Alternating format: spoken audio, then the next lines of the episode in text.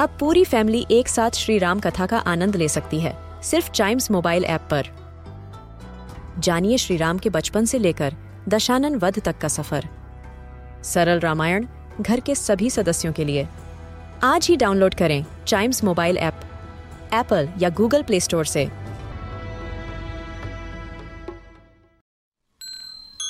This is Chimes Radio, original podcast. We have often heard of islands in seas. But there are islands amid the rivers as well. And in the state of Chhattisgarh, I'm taking you to a place which is an island on a very quiet and silent river. So pack your trunks and wheels and let's go to Madku Dweep.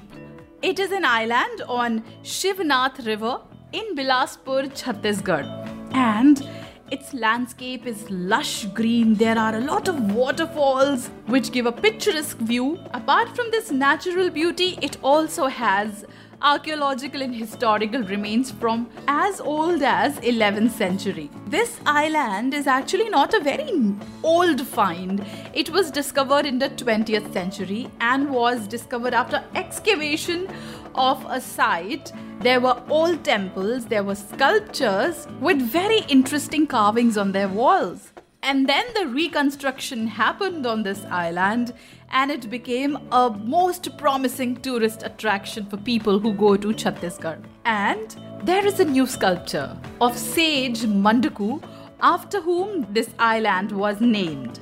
Apart from all this, archaeologists have discovered some prehistoric stone tools, some coins on this island, some inscriptions which can be as old as 3rd century BC.